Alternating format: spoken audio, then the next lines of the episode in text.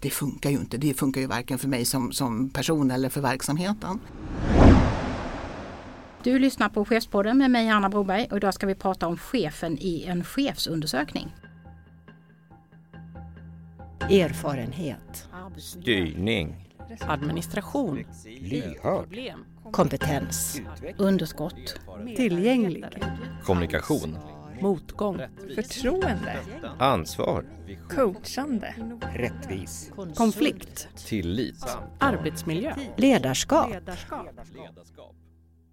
Hej och välkomna till Chefspodden med mig Hanna Broberg. Och idag är vi en liten trio här. Det är Chefspodden görs av Svensk Chefsförening och Akademikerförbundet SR. Och med idag är Helena Niklasson och Arvid Wikman. Välkomna! Ni får berätta lite vilka ni är och vad ni gör. Mm, Helena här.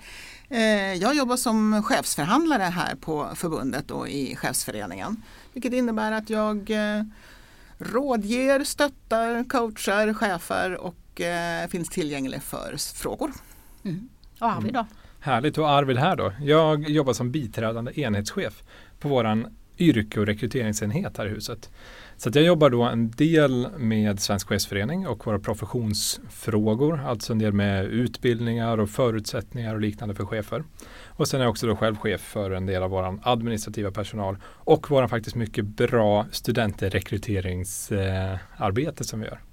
Inte minst viktigt. Inte minst, ska jag säga. Men vad kul. Framtiden. Ja, sätt. Den är minsann viktig. Vi, vi ska prata om något viktigt idag också i Chefspodden, nämligen den chefsundersökning som vi har gjort bland våra medlemmar eh, i chefsföreningen och i förbundet eh, nyligen. Eh, och den här undersökningen gör vi ju årligen och eh, vi fick 1139 svar nu. Om vi ska säga bara lite kort om vad eh, våra chefer jobbar ju i stor utsträckning inom socialt arbete. Det är 70% kvinnor som har svarat. Det är 60% som är för, första linjens chefer, hälften jobbar kommunalt. Så vet vi lite om vad det är för chefer vi pratar om. Men om vi ska säga någonting först lite grann, en sak som jag tycker är kul Arvid, det Ja. får du berätta. Ja men vad roligt, jag tycker om att komma in på Vi dem. börjar så. Ja, ja men verkligen. För jag tycker det är viktigt att börja i delen om det som är roligt. För det är faktiskt så att när vi pratar om chefsyrket eller chefsprofessionen så vet vi att de allra flesta av våra chefsmedlemmar tycker att det är väldigt, väldigt roligt och givande och utvecklande att vara chef. Mer än nio av tio av våra chefsmedlemmar skulle rekommendera någon annan att ta deras uppdrag. Mm. Och jag tror att det är viktigt att börja i den delen. För om man tittar, såg senast igår, ett sånt här rekryteringsföretag som eh, pratar om young professionals och hur ser det ut i framtiden och då använder den här bilden som jag tycker sprids idag, alltså att färre och färre unga skulle vilja bli chef. Och det vi kan se i våra undersökningar är ju att det inte heller stämmer utan sex av tio unga kan tänka sig att bli chef i framtiden. Så att jag tror man ska ha den bilden med sig. Chefskapet är attraktivt, det är roligt, det är många unga som vill bli det.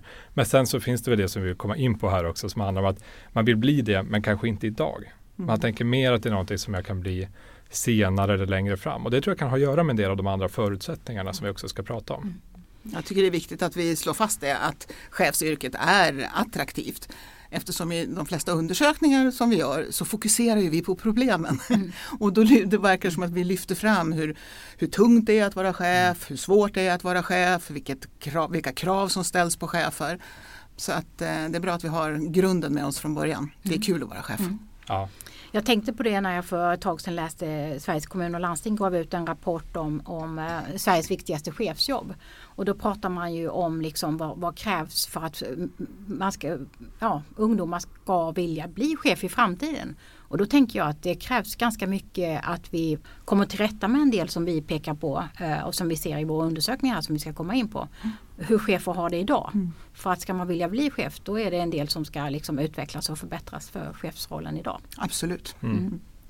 Men om vi ska komma in på det så tycker jag en av de saker som jag börjar prata mycket om idag och som man börjar diskutera sätta gränser för det är ju det här med antal medarbetare per chef. För att om man ska klara att, eh, att leda och eh, faktiskt verkligen vara närvarande chef och tillgänglig och, och liksom utveckla verksamhet. Då kan man inte ha så många medarbetare som, som en del har i, i undersökningen här. Ehm, vi vet att eh, det är en del som till och med har över 50 medarbetare. Hur, hur ser ni på den här frågan om antal medarbetare? Vad kan man ha? Alltså jag brukar lite skämtsamt säga så här att det är ingen slump att Jesus hade 12 lärjungar. Nej. Det är ungefär där, vid 12-15 som man kan vara direkt chef över om man ska kunna utöva det ledarskap som krävs idag. Ett närvarande ledarskap med samt återkommande samtal. Eh, så att så väldigt många fler än 15, kanske 20. Mm. Det är inte hållbart. Nej. Nej. Man kan säga att jag uppfattar att det på många håll som har förstått det, framförallt i privat sektor tidigare, jobbat aktivt med att se till att anpassa ledarrollen. Men det börjar ju nu också hända någonting även på den kommunala sektorn i den här frågan. Vi kan se nu det är en 15-tal kommuner i landet som har fattat beslut om hårda gränser för hur många medarbetare kan man ha per chef egentligen. Så den utvecklingen är jätterolig och viktig just nu. För vi vet att det är, och så kommer tillbaka i den här undersökningen, man ser att tittar man på just det här gränsen, om man skulle titta på vilka som har fler än 20 medarbetare, så är alla negativa faktorer när det kommer till stress, hur mycket man har varit sjukskriven, slår mycket hårdare på den gruppen. Och det handlar ju alltså tydligt om förutsättningarna.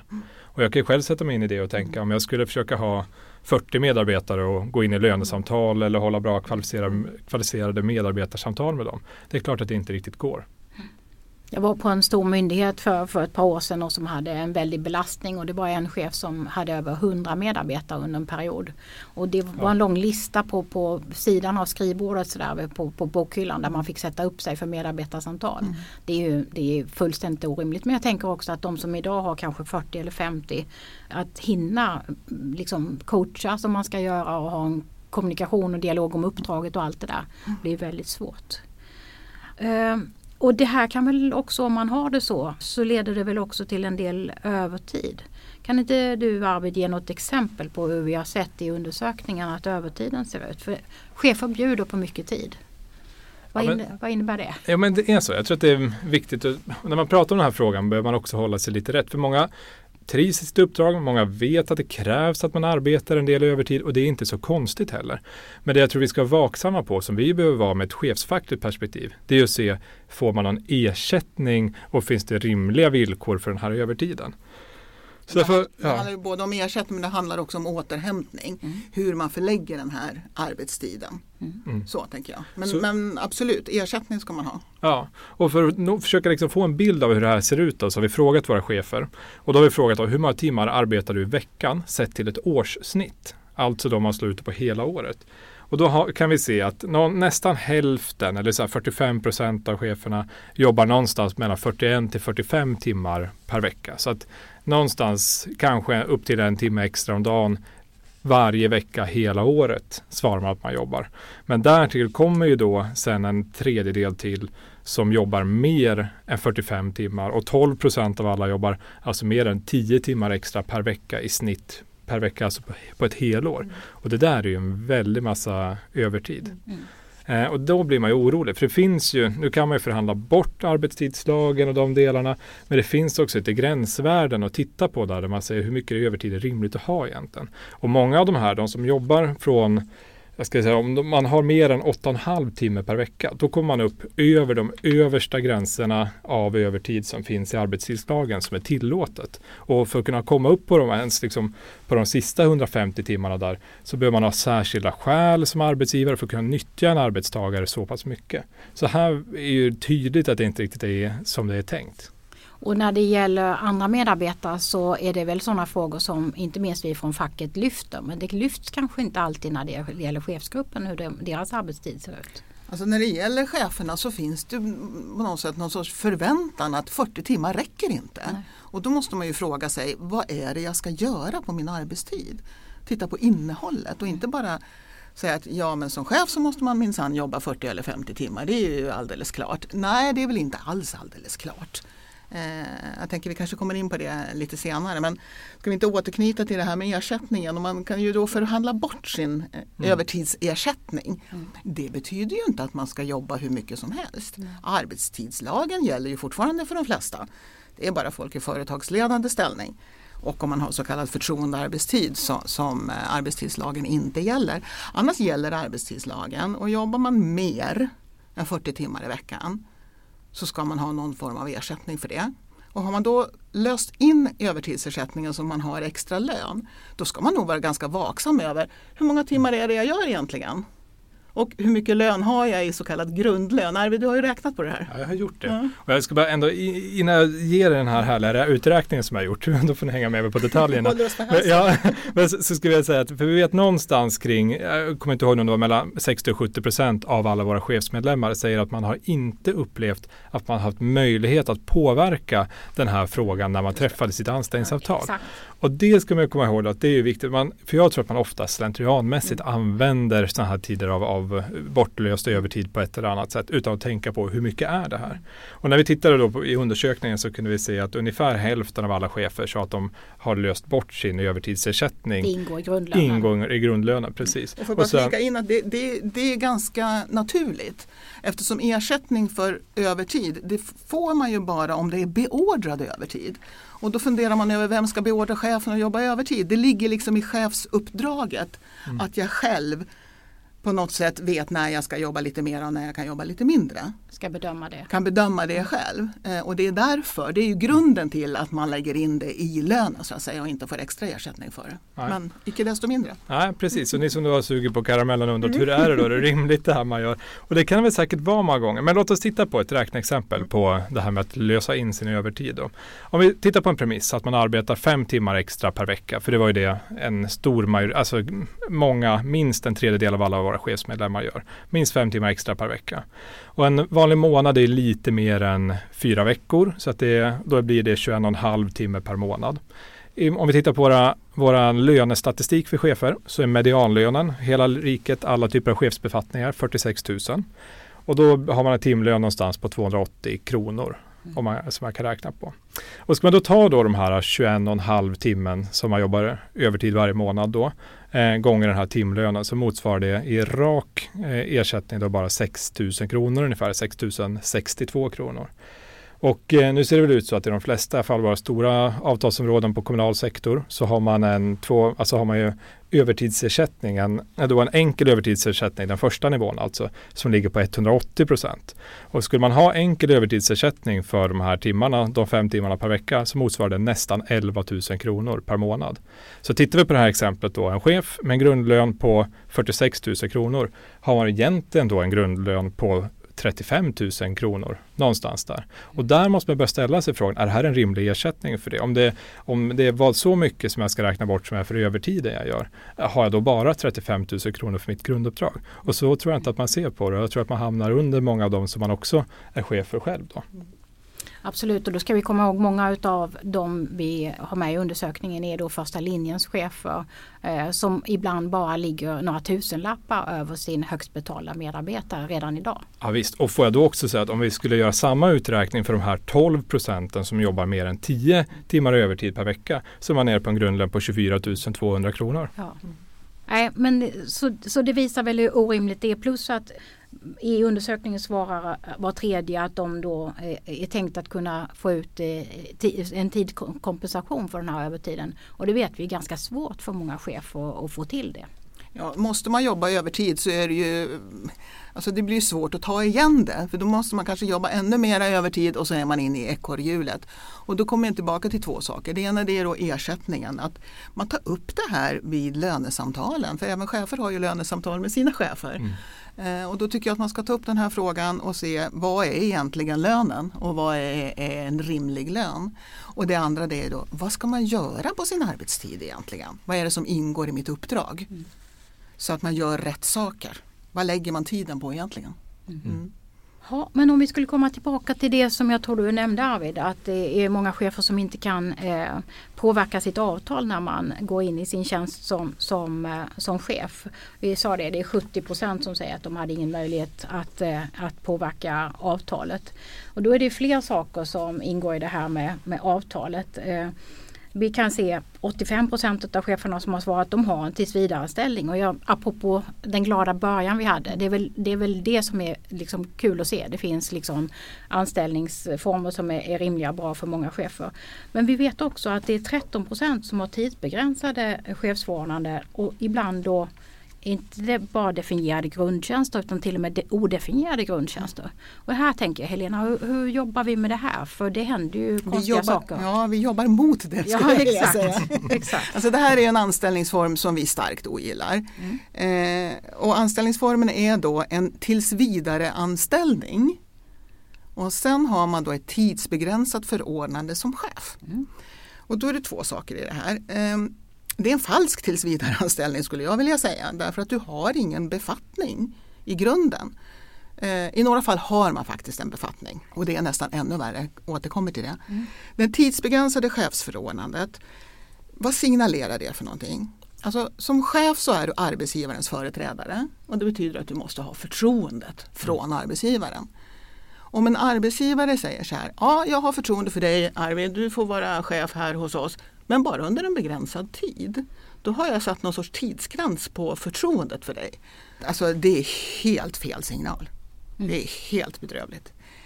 När den här tidsgränsen under hur lång tid jag ska vara chef börjar närma sig sitt slut så ska man ju då få reda på, ska jag få ett nytt förordnande eller ska det här avslutas? Och vad händer då?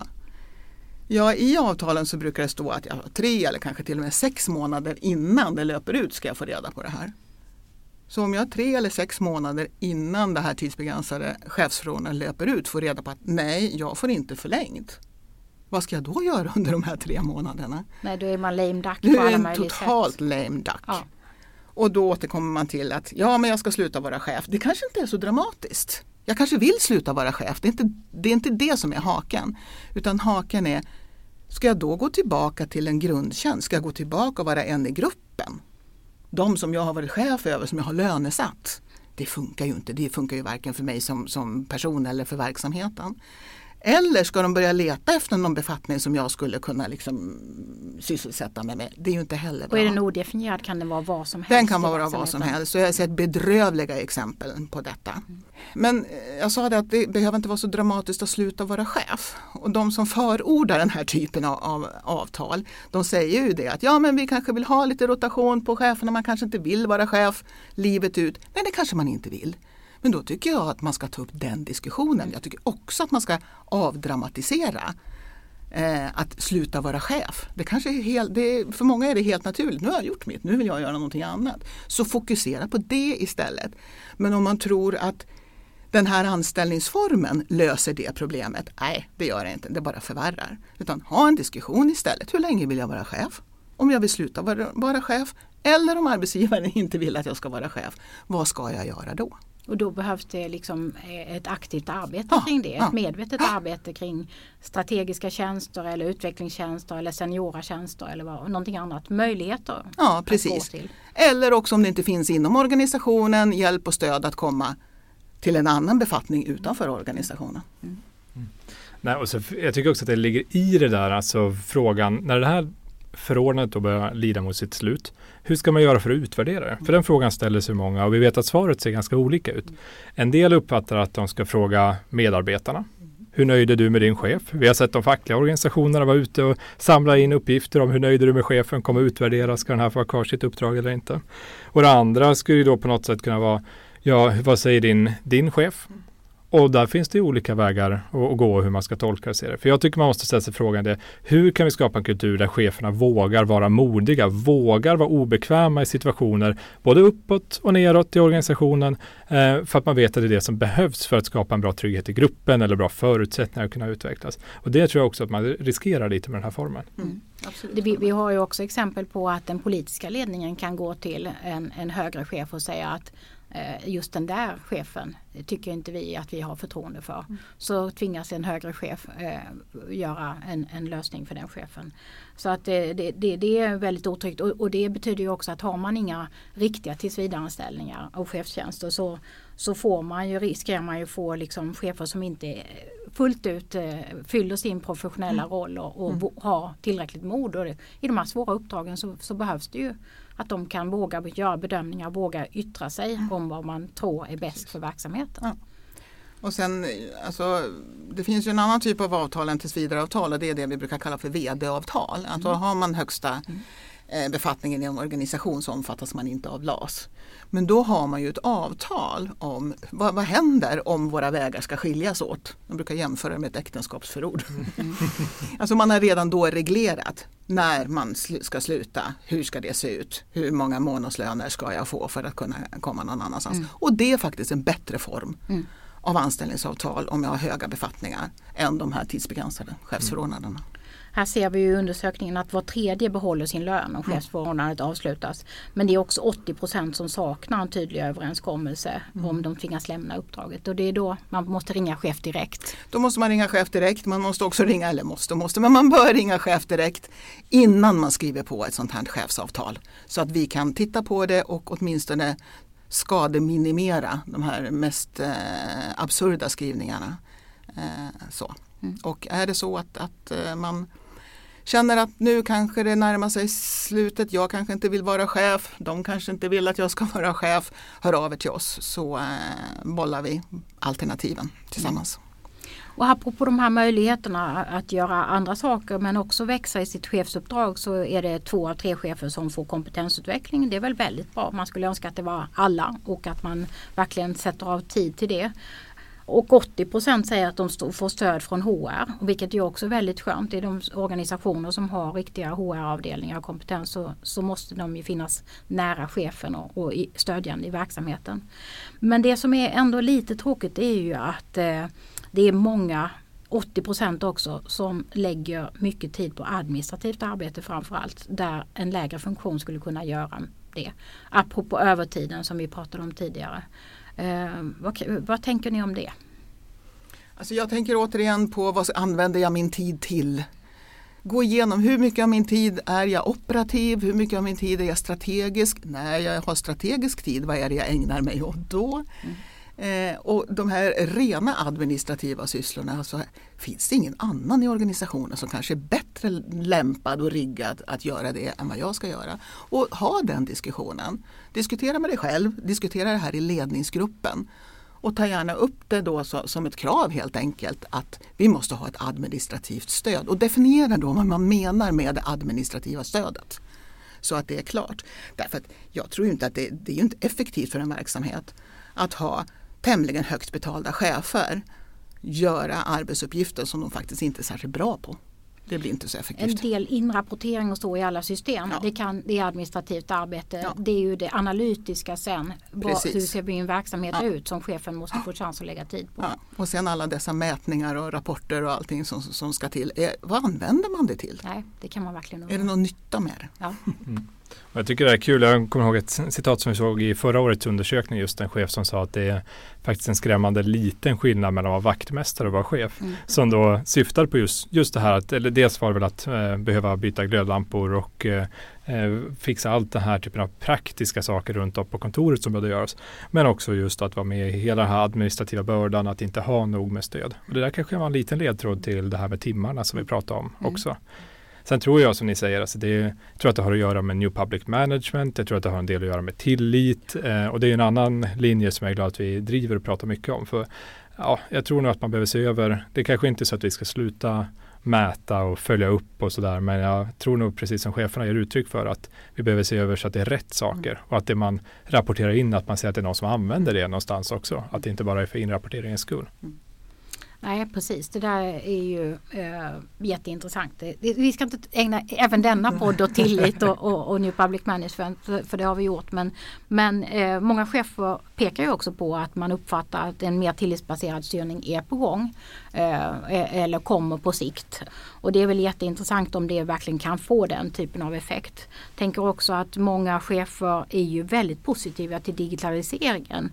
Att man tror ju att det kommer, över 70 procent är positiva och man tror nästan 70 procent att det kommer avlasta medarbetare. Över 80 procent tror att det effektiviserar arbetet. Men där är det väl viktigt att säga då att liksom bara eh, eh, Alltså ändå är det eh, en av tio som, som är lite oroliga för att man tror att det minskar det professionella utrymmet. Och en tredjedel är med och, och påverka hur det här kommer att utformas. Så vill man liksom hitta eh, liksom bra arbetsformer och så och digitaliseringen blir en del av det så, så är det väl viktigt att släppa in då cheferna och, och medarbetarna Mm. i det utvecklingsarbetet. Det är jätteviktigt att professionen är med och beslutar om vilken typ av digitalisering ska ske, vilken typ av digitala stödprogram ska vi ha. Så att man inte bara tror att nu ska vi digitalisera, nu köper vi in ett system här och sen så är det inte anpassat för just den här verksamheten. Det tror jag är livsfarligt. Nej, och jag är också så glad att cheferna faktiskt säger och ger, ger uttryck för att det är klart att vi tror på nya digitala lösningar. Men jag tror att det man inte tror på det är det här tionde systemet som ligger bredvid varandra på skrivbordet som har ett separat inlogg och en egen kurs som man ska gå för att komma ihåg hur man använder. Och det där är något jag tror att vi har använt eller det har man har sett många gånger när det har faktiskt inte riktigt blivit rätt tillämpat. Eh, och det där ger ju en del uttryck för också att det där är vi oroliga för. Mm. Ja, eh, om vi ska återvända lite till, till cheferna själva och deras hälsa eh, så är det ju oroande att vi återigen har ungefär samma siffror när chefer uppger att eh, det är var femte chef som har utsatts för trakasserier och mobbning. Var tredje har utsatts för hot och våld i sin roll som chef. Eh, vad händer när chefer drabbas av detta och hur stödjer vi dem? Ja, alltså, det måste ju finnas rutiner på varje arbetsplats för det här. Man måste jobba förebyggande, eh, självklart. Och där är ju då naturligtvis skyddsombuden har ju en nyckelroll från vår sida. Då. Eh, men när det händer, eh, alltså min erfarenhet är att när det drabbar medarbetare så fungerar rutinerna ganska bra i alla fall. Men när det drabbar en chef, då, då blir helt plötsligt Oj då, vem är det nu som ska ta tag i det här? Är det chefens chef? Och vem var det nu som hade arbetsmiljöansvaret för chefen? Här behöver vi vara tuffare, här behöver vi gå igenom de här rutinerna tillsammans med, med våra medlemmar mycket, mycket mera. Mm. Eh, om det händer så följer man samma rutiner som för medarbetare, självklart. Erbjuda stöd, erbjuda hjälp och händer så hör av er till oss. Mm. Så kan vi tillsammans hjälpa till och, och, och se till att det blir rätt insatser. Och det räcker ju inte då med att bara anmäla tillbud och få stöd utan man måste ju också titta hur ska vi då se till att det inte händer igen. För det är ju det som är det viktigaste. Mm. Jag kan bara kort göra lite reklam då när vi har det här och det är att vi faktiskt har gjort ett bra arbete med checklistor och annat som man kan använda som hjälp i det här arbetet för att förebygga eller hur man ska hantera hot och våld. Då. Eh, och det hittar man på en hemsida eh, som är väldigt bra. Även ett par riktigt snygga filmer som man kan Fyra titta på. intressanta och bra filmer. Ja. En har chefsperspektiv speciellt. Ja, precis. Men, och på riktigt vet vi att de är bra. Vi vet också att Arbetsmiljöverket själva har varit och använt det här underlaget för att prata om hot och våld ute. Så det är ett tips. Så leta upp dem och, och, och, och titta på dem i ledningsgruppen eller på arbetsplatsträffar och, och håll det där arbetet aktivt. Det är väl otroligt viktigt. Och en annan fråga är, är apropå att arbetslivet förändras och så. Det är ju eh, det gränslösa, gräns- det gränslösa arbetslivet. Det var väldigt svårt att säga. Det gränslösa arbetslivet som, som ju gäller oss alla men där chefer kanske har ett speciellt ansvar. I undersökningen så, så ser vi att ungefär hälften har balans mellan eh, fritid och arbete. Var fjärde måste vara tillgänglig när de är lediga. Men, eh, men många styr ändå hur de är tillgängliga. En av fem kan inte stänga av sin mobil när de är lediga och lika många skickar arbetsrelaterade mejl när de är lediga. Det är ändå lite dystert det här och, och, och det, det är ganska svårt att eh, hitta strategier och, och speciellt om man tror att man ska göra det själv och att man inte jobbar rent organisatoriskt med det och har gemensamma policies och strategier. Vad tänker ni om det här? Hur ska chefer jobba med det? Alltså, jag tänker så här, det, det här med ta tillgängligheten, för det är ju sådana här ledord. Alla vill ha en tillgänglig chef. Och då tror jag man måste prata om, om krav och förväntningar. Alltså vilka krav och förväntningar har ni på mig avseende tillgänglighet? När ska jag vara tillgänglig? Om jag är chef över fyra boenden kan jag inte vara på varje boende samtidigt. Det är ganska naturligt. Eh, krav på tillgänglighet finns ju inte bara från medarbetaren utan också ifrån chef, mina chefer, arbetsgivaren. Och, och prata om det också. Vilka krav finns det och vad kan jag leva upp till? Så att det är glasklart vad man menar med det här med tillgängligheten Mm. och när man ska vara tillgänglig. Sen kan det ju vara så här att för vissa passar det att skicka mejl klockan åtta på kvällen. Ja men låt den personen göra det då. Men det måste ju vara alldeles glasklart att man inte förväntar sig att andra ska läsa mejl klockan åtta på kvällen eller svara klockan åtta på kvällen. Så diskutera det här. Vad är krav? Vad är förväntningar? Och det finns ju tekniska möjligheter att det där går iväg eh, nästa morgon istället. Eh, Så man kan ju ställa in sånt där. Ja, men man kan också säga så här, varför läser du din arbetsmail klockan åtta på kvällen? Ja, så, så, så, så kan det vara. Nej, men alltså det, det, och det beror ju på vad mottagaren har för behov och vilka stressfaktorer eh, faktorer som finns i, i den mottagaren. Så, så det är väl viktigt att organisationen eh, jobbar och, och tänker till om, om de här sakerna. Alltså ett, ett tips är ju alltså, ha två telefoner. Mm, Ha en bra. jobbtelefon och så har du en privattelefon och så lägger du ifrån dig jobbtelefonen och så har du inte jobbmailen i din privata. Så. Jag tänker att många jobbar ju också så att om man är flera chefer så, så har man en slags roterande schema kring det där med tillgängligheten också så man verkligen kan eh, koppla av helt och hållet. Ja, och jag tror att det är viktigt för vi vet ju sådär att, att många själv uppfattar att man väljer att arbeta på det här sättet. Och jag tror att man gör det i en viss mån, men man måste också veta hur det påverkar en. Eh, och idag vet vi att man behöver kunna koppla av. Vi vet att multitasking inte är sådär superbra heller, utan man behöver kunna fokusera på en sak. Och jag tror att när man är ledig och har semester, då måste man också kunna fokusera på att vara ledig och ha semester under, under en period. Men det, bygger ju, eller det hänger ihop också med hur ser, man, hur ser arbetssituationen ut i övrigt? Finns det någon annan som kan ta de här frågorna när man är borta? Så hela det paketet måste man titta på ihop med förutsättningarna tycker jag. Mm. För de här sociala relationerna så som vi har det är också en skyddsfaktor för ohälsa så att eh, det är viktigt att, att eh, eh, värna och vårda dem. Bara var sjunde chef instämmer i att de får tillräcklig återhämtning. Du var inne på återhämtning förut Helena. Hur Ja. viktigt det är att faktiskt se till att man får det. Precis, och att man måste kunna stänga av. Och då är det ju så här att jag menar, första linjens chefer måste ju kunna stänga av. Där finns det nästan alltid någon annan som kan fånga upp det. Men det är klart att är du VD eller kommundirektör, nej det finns ingen annan. Och sen har du hela bandet däremellan. Och då kommer jag tillbaka till att man måste diskutera det här. Hur, vad funkar för dig? Och att du också har en chef som säger att nej men vet du vad, hur är det med återhämtning egentligen? Så att man nästan man kan faktiskt beordra återhämtning och säga nu måste du stänga av, nu måste du vara ledig i två dagar. Och kompensation ska vi kan vi väl prata om där också. För jag tror att det här är en typ av, av dold merarbete, övertidsarbete, gå in och jobba på semesternarbete som inte finns med i de här timmarna jag pratade om tidigare. Och skulle vi trycka in den här grejen också i min uträkning, då tror jag att vi skulle behöva prata om ännu bättre ersättningar för chefer. Ja, jättespännande samtal om chefernas eh, förutsättningar och så. Jag tänker bara en sista sak. Vi går in i avtalsförhandlingar nästa år och i den här undersökningen så ser vi att det är bara hälften av cheferna som verkar ha mandat att sätta lön. Det, väl, det finns ju ett antal verktyg i verktygslådan som man har som chef och det här är väl verkligen ett av de viktiga. För vi, vi ser samtidigt att fem, 55 procent har haft det svårt eller mycket svårt att hitta rätt kompetens vid rekrytering. Det här verktyget måste man ju verkligen ha, att kunna sätta lön och behålla kompetens och rekrytera kompetens. Alltså det finns, det finns två, två sätta lön eh, situationer. Ja. Det ena det är när du pratar om att rekrytera. Ja. Alltså då rekryterar jag medarbetare och att jag då får lönesätta den medarbetare som jag har rekryterat. Alltså, det måste man ju ha, annars är det ju ingen idé att ha det rekryteringsansvaret tänker jag.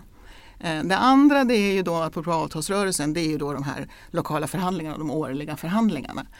Och där brister det ju. Mm. Alltså, man har mandat att sätta lön, det vill säga man får mandat att fördela någon sorts Mm. eh, löneutrymme. Meddela en siffra. Ja, meddela en siffra. Och här har vi ju ett, fortfarande efter alla dessa år med det här systemet så har vi ju en lång väg att gå till det att cheferna faktiskt får inflytande över löneutrymme som behövs just på min avdelning. Och också inte bara fördela utrymmet utan också få inflytande i själva det utrymmet. För det är klart att även om du inte har siffror i avtalen så finns det ett visst löneutrymme i organisationen. Det är klart att det gör. Men hur det sen ska fördelas och storleken på utrymmet för varje verksamhet. För jag tror ju inte att varje verksamhet behöver exakt lika stort löneutrymme.